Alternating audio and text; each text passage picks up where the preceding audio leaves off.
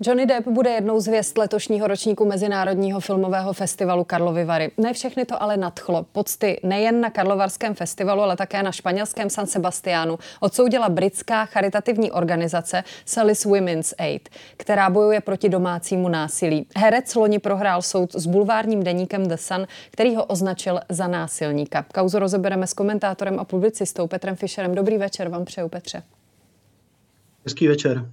Je pozvání a pocty pro Johnnyho Deppa na Karlovarský festival chybou? No myslím si, tak uh, tradičně Karlovarský festival pozývá nějakého významného světového filmaře nebo herce a to v případě Johnnyho Deppa samozřejmě platí a myslím, že eh, ten výběr překvapil a natchnul na spoustu jeho fanoušků v České republice a že, myslím, tak úplně se neuvažovalo o této souvislosti, o které teď hovořím.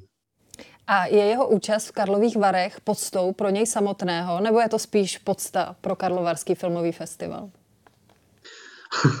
to je samozřejmě otázka spíš pro Johnnyho Deppa. Je to samozřejmě podsta pro, pro Karlovarský festival. Jak to bude brát Johnny Depp, tak to asi uvidíme během jeho, během jeho pobytu v Karlových Varech. Myslím, že obecně platí, že světově známí herci a režiséři do Karlových Varů jezdí velmi rádi a že si tak jako předávají tu informaci o tom, že tam jde opravdu taky o film, nejenom, nejenom o nějakou zábavu a že vlastně je to pro ně příjemné být v nějaké zemi, kterou ještě úplně neznají a, a vidí fanoušky, které, kteří jsou nadšení z, z jejich práce a, a reagují na ně nějak kriticky.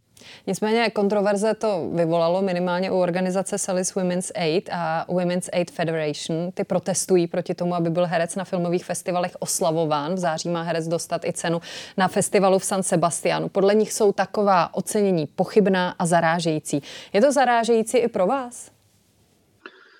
Pro mě to zaražující není. Já vlastně se nechci pouštět do toho jeho případu, protože to jsou manželské vztahy a e, já si občas jsem si v té chvíli, když jsem studoval ten případ a viděl ho, e, tak jsem si trochu připadal jako ve filmu. E, a tam samozřejmě je spousta filmů světové kinematografie, které asi ukazují, co se všechno může v partnerském vztahu stát a jakým způsobem fungují navzájem emoce, vzájemné nenávisti a tak dál. Nebudu připomínat hned Ingmara Bergmana scény z manželského života, ale americké filmy Válka Rozeových, Kramerová versus Kramer, eh, tam je vidět, že, že ten vztah je jako vždycky jako velmi složitá věc, eh, kdy ty eh, lidé si navzájem třeba občas hodně nepřejí a já bych vlastně nechtěl být tím, tím soudcem, ale s tím odstupem toho, co se vlastně stalo a co ten londýnský soud řekl ve vztahu k informacím, které zveřejňoval Sun, Eh, tak eh, prostě Johnny Depp není, není jako odsouzený domácí násilník,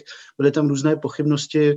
Tohle já bych prostě rozebírat nechtěl, protože eh, je to hrozně, hrozně těžké a myslím, že ani ten americký soud, ani ten londýnský soud víceméně ten případ nějak nerozkryl a uh, myslím, že to je vlastně z obou stran jako velmi nešťastné, ale tak to někdy v partnerských tazích chodí a myslím ale, že bohužel Johnny Depp se toho už asi, asi do smrti nezbaví. Tady je Martin Veselovský. Chci vám poděkovat, že posloucháte naše rozhovory. Jestli chcete slyšet celý podcast, najdete ho na webu dvtv.cz. Tam nás můžete i podpořit a stát se členy DVTV Extra.